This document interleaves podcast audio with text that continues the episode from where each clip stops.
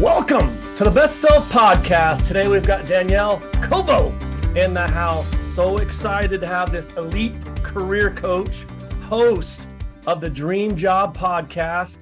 If you are hungry for grit, resilience, courage, looking to thrive in a complex and challenging world that we live in, she is the beautiful beast you are looking for. So excited to have you with us, friend. Thanks for dropping on. Thanks for having me today. You bet. You are very intriguing too. You got quite the story. You were you were kidnapped when you were 3 and you were kicked out by the time you were 17. That's a lot to overcome. You want to just give us a quick, you know, cliff note version if that's even possible of your story? I mean, yes. Yeah, Cliff, Cliff Notes version is at three years old, I was kidnapped. I didn't know it at the time. So, most of my upbringing, I thought that my father had left us. I thought that, and that created a lot of unworthiness in my life, a lot of insecurities, a lot of attachment issues growing up. And then when I was 17, uh, my mom and I had gotten into an argument where eventually I was slapped across the face because I said a word I should have never said to her. Not a good reason to be slapped, but at the same time, I did say a word I wasn't supposed to, and then pushed down the stairs. And it was at that moment where I realized that being in a toxic environment at home was not good for me. And she kicked me out of the house. And I remember the next day going to the school counselor, and the school counselor had shared with me, Danielle, you need to go back home and I tried to explain a little bit without going into too much detail. Uh, it's not a good environment. I wasn't healthy. I was struggling with my mom's kind of mental issues that she was having, or mental health that she was experiencing with her bipolar disorder. And she said, if you don't amount to anything, you're never going to succeed in life. Like if you don't go back home, you're never going to amount to anything in life. And it was at that moment when I realized that we have a choice, and that's either to listen to other people's opinions and whether or not they know what's good for us or not, or we can listen to ourselves. And that's when I ended up leaving. But I didn't end up finding out that my mom kidnapped me until much later when I actually met my father. Right. Yeah, you were originally just told that he had abandoned you, and all the while you were you were only about an hour away from where you originally lived, right? Yeah. Yeah. I mean, I hear when I talk to my father now, my father and I have a very close relationship now, but he tells me stories of sitting out. Eventually, he knew where I was, but at that point, his uh, lawyer had basically said, like, if you continue to fight with her, your my mom, that he was she was probably going to take me out of state, and he didn't want that. Right. So he tells me stories of just sitting in the playground from afar, watching me play, but without being able to interact. And I can't imagine as I am now, I'm a mom to five year old twins. I can't mm-hmm. imagine how painful that must have felt for him. Oh. And at the same time, how selfless he was trying to do what was best for me, even though it hurt him so deep inside. So tough. Yeah. Any of us who are parents, I can only imagine being that close and not being able to hug them and love them. And oh, it had to be so tough. So valued, directed, stronger. Of those three words, which one do you feel you learned the most or became the, a better version of you as a result of your experiences between ages three and 17? I would say it's almost a combination of the two. Okay. I've I believe that our past does not define us. Mm-hmm. Our past shapes us into the person that we are tomorrow. So in a lot of ways, because of my upbringing, because of the challenges that I overcame, I became a stronger person. Right. And it also directed me into who I am today. I probably wouldn't be here on a podcast sharing my story, doing what I do for work, which is helping other people thrive in complex and changing times and helping people develop the grit, resilience, and courage to go after what they want in life mm. if I didn't experience those things. So, in a lot of ways, I feel like my upbringing helped me become stronger and directed me towards a path that I was meant to go to. Oh, that was good. I feel like you were kind of cheating. Uh, well done. Okay. Well, if we were talking work, you you've also had a very a very cool story with how you've progressed there. When you're speaking to leaders, which of those three elements would you say is the most important for their employees to feel valued, directed, or stronger? A hundred percent valued absolutely valued. Right now, Gallup did a study and they found that only 15% of their employees are engaged right now. That's a very low mm. percent. Yeah. And now more than ever, when you look at the different generations between the baby boomers, the Gen X, the millennials, the Gen Zs, people are wanting a sense of purpose in their career and in their life. They want to feel valued, they want to feel appreciated. And that old mentality of we're going to pay you a salary for 40 hours a week, but you're going to work 60 hours a week, people have had enough. They want to have a healthy life. And that is being able to be present at work and being able to be present at home. And so, what are some different ways that employers can show their employees that they're valued? And that goes into understanding your employees' core values, what's important to them, what motivates them, uh, providing personal development and professional development, knowing that they have a clear outline and understanding where do you want to go in your career and providing resources to help your employees achieve those goals.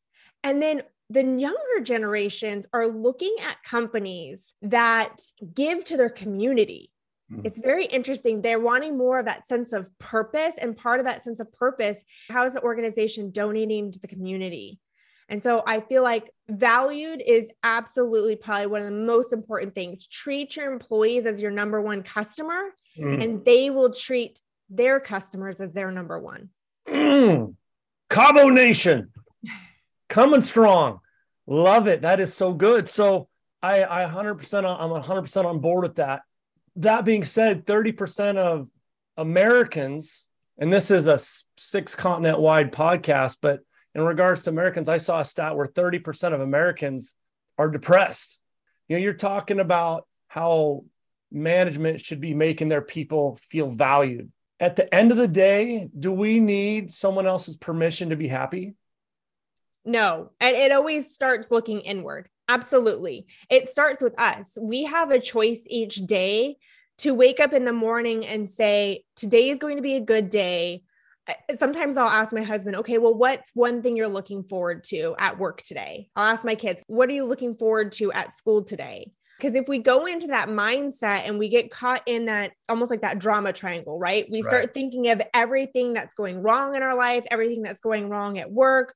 I don't feel valued. I don't feel appreciated. Well, at the end of the day, it's up to you to make the change. And sometimes that change is communicating to your manager and saying, hey, I don't feel valued right now. And if we could, if XYZ were to happen, I think I would feel more valued here. It starts with us. We do become what we think about. What would you say to that person that's stuck on the negative train right now, that's stuck in the pity city, stuck with the victimitis card, stuck stuck in that rut? Because once you get on the negative train, it's really hard to get off of it. Is there a? I'll say this: is there is there a word that could give us more power? Is there a word that someone that is stuck in that circum those circumstances that could give us just a little more power when our toes touch the floor each morning? Is there is there a word you can think of that could help us trend in the right direction? Yes, I have the power of one word, and I talk about this in my book okay. that is uh, scheduled to release in spring of 2023. And that is how do we shift from obligation to opportunity?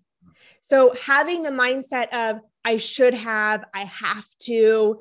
That is obligation. That is almost when we say should should have, almost puts guilt on ourselves as to what we should have done mm. versus get to. So yes, I have to cook dinner. I get to cook dinner. This is a when it hurts. I have to pick up my kids or I get to pick up my kids. Yes. I have to work out. I get to work out. Shifting one word can shift from an obligation to an opportunity. And eventually, if you incorporate that as part of your everyday language, it's interesting. A lot of people will hear me in conversation and sometimes they'll pause me for a second and be like, Do you realize that you always say get to? And that's interesting. Why do you say that? And it opens up the dialogue and then they start incorporating it in their language as well. That's amazing. I love it. I love it. We definitely drink the same juice, sister. I love your mindset and your forward minded thinking and your opportunistic thinking. That's really good. So you talk about, by the way, you talk about should. I often joke about this. You know what you get when you you were always saying I should have done this and I should have done that. Hmm. You get hmm. a pile of should. You're a big proponent of sleep.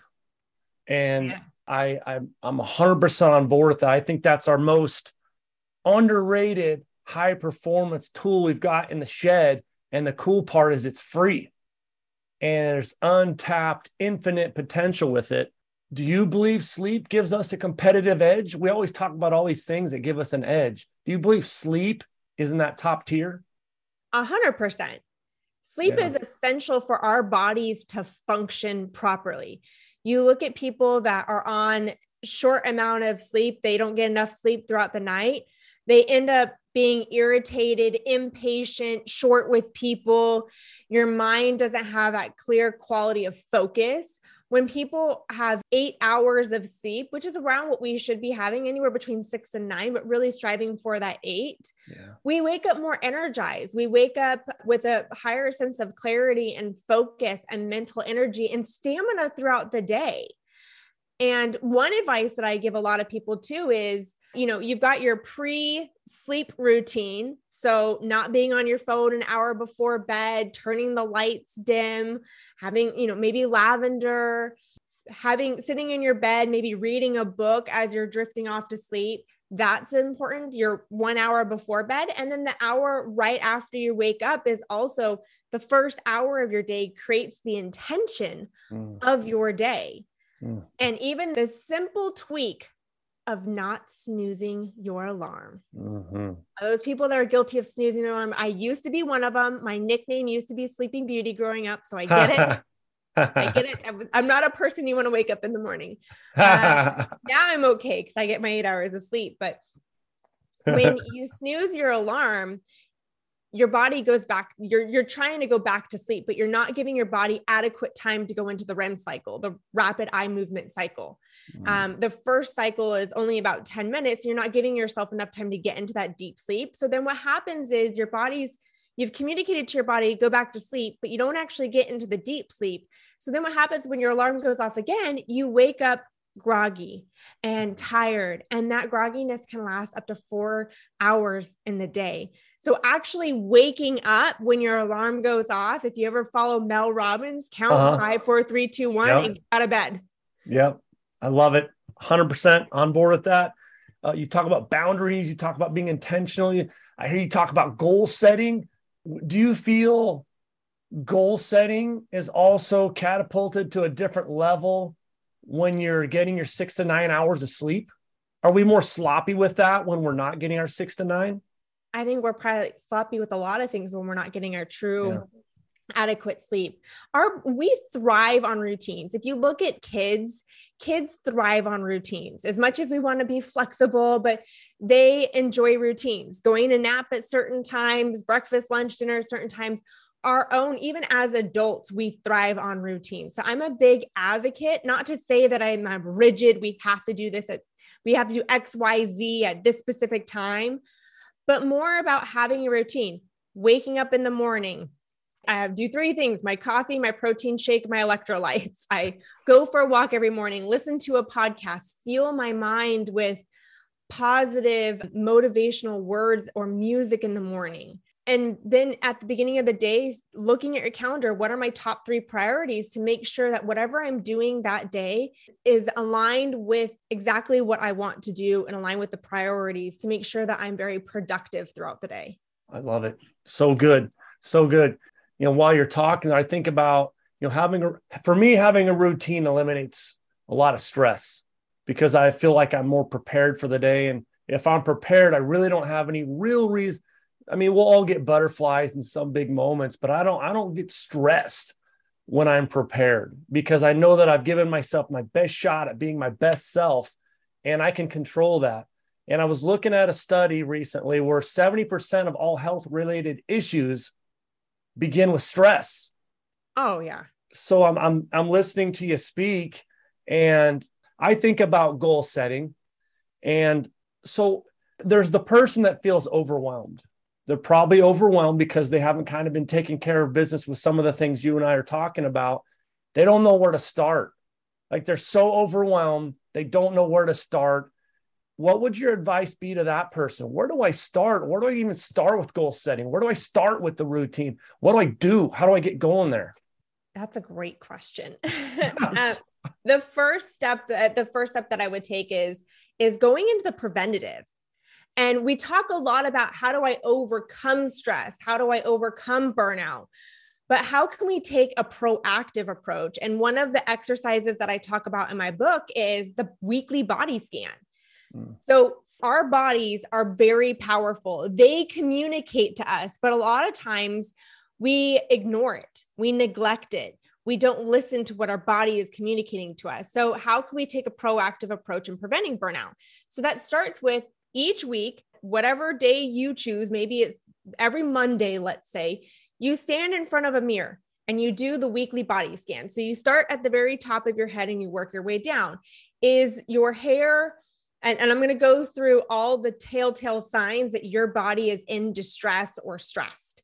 Is your hair dull? Is it breaking? Do you have split ends? Is it thinning? Is it falling out? When you look at your face, is your face dull? Is it dehydrated? Is your face breaking out with acne all of a sudden? Um, there's also different areas within your face where acne is related to stress. Mm. Uh, when you look at your your décolleté, also is that maybe having some acne as well. Then you move down when you look at your hands, when you lift up your the center of your the top of your hand and you lift it up and the skin stays there that's a sign that your body is dehydrated you're re- neglecting it. Mm. uh, when you look at your nails are they brittle? Are they chipping? And then you go to your stomach. Does your stomach is it in knots? Are you nauseous? Are you not having proper digestion?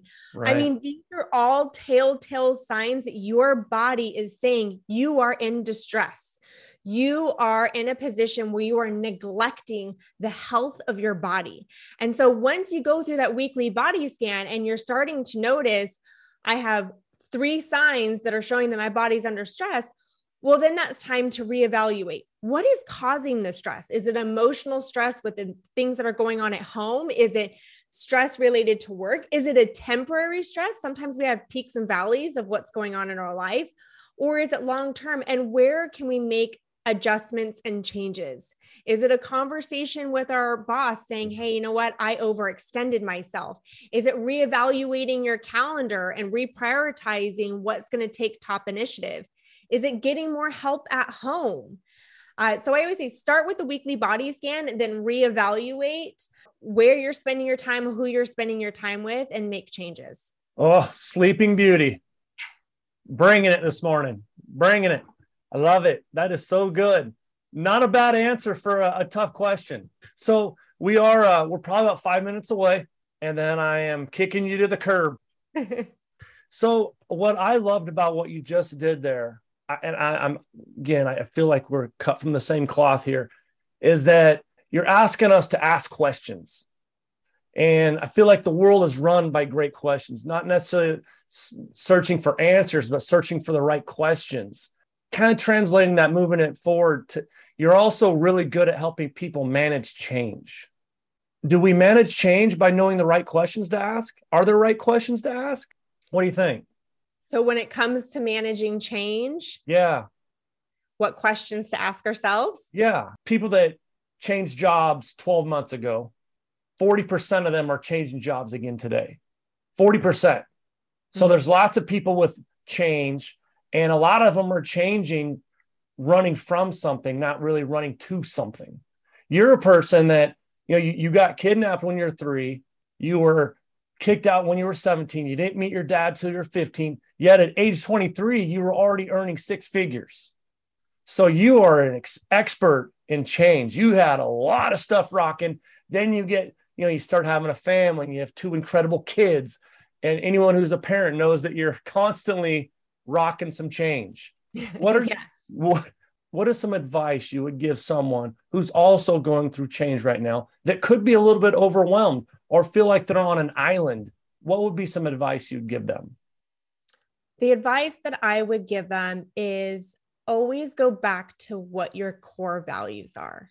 No matter what job you're in, no matter what you're doing in your personal life, what are the five core values that are important to you? What are the non negotiables in your life that no matter what you are doing, you are always living those core values? So sometimes when I'm going through change and I have uncertainty or there may be external factors that are contributing to maybe stress. I always go back to saying, what are my core values?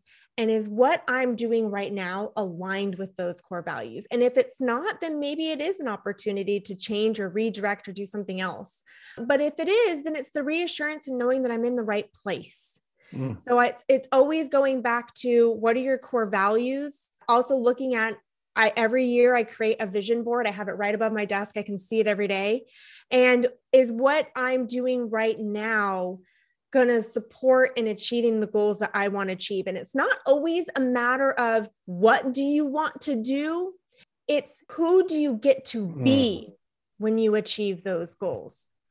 Yes, I love it. Man, so good. You are a rock star for sure. What is one thing that keeps your your clients awake at night?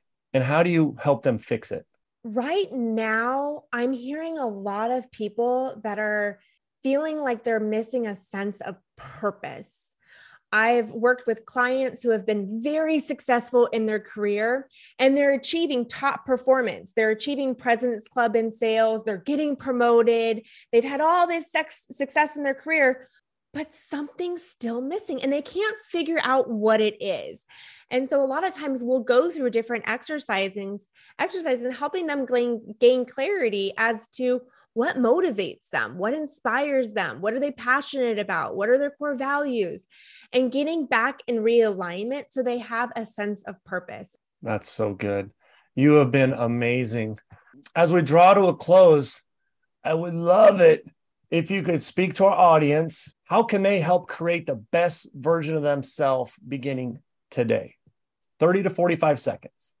Beginning today, the best way that you can create your best self is write down your core values. If you want to Google core values, see a list of 200 of them, you'll probably find, but narrow it down to five and narrow it down and saying, what am I doing today in every aspect of my life? How does it align with my core values? Because when you have a sense of purpose and meaning, you get to create an impact. And whether it's at work or in your personal life, because at the end of the day, we are all leaders and we get to show up at leaders as leaders. It's not a matter of having a title.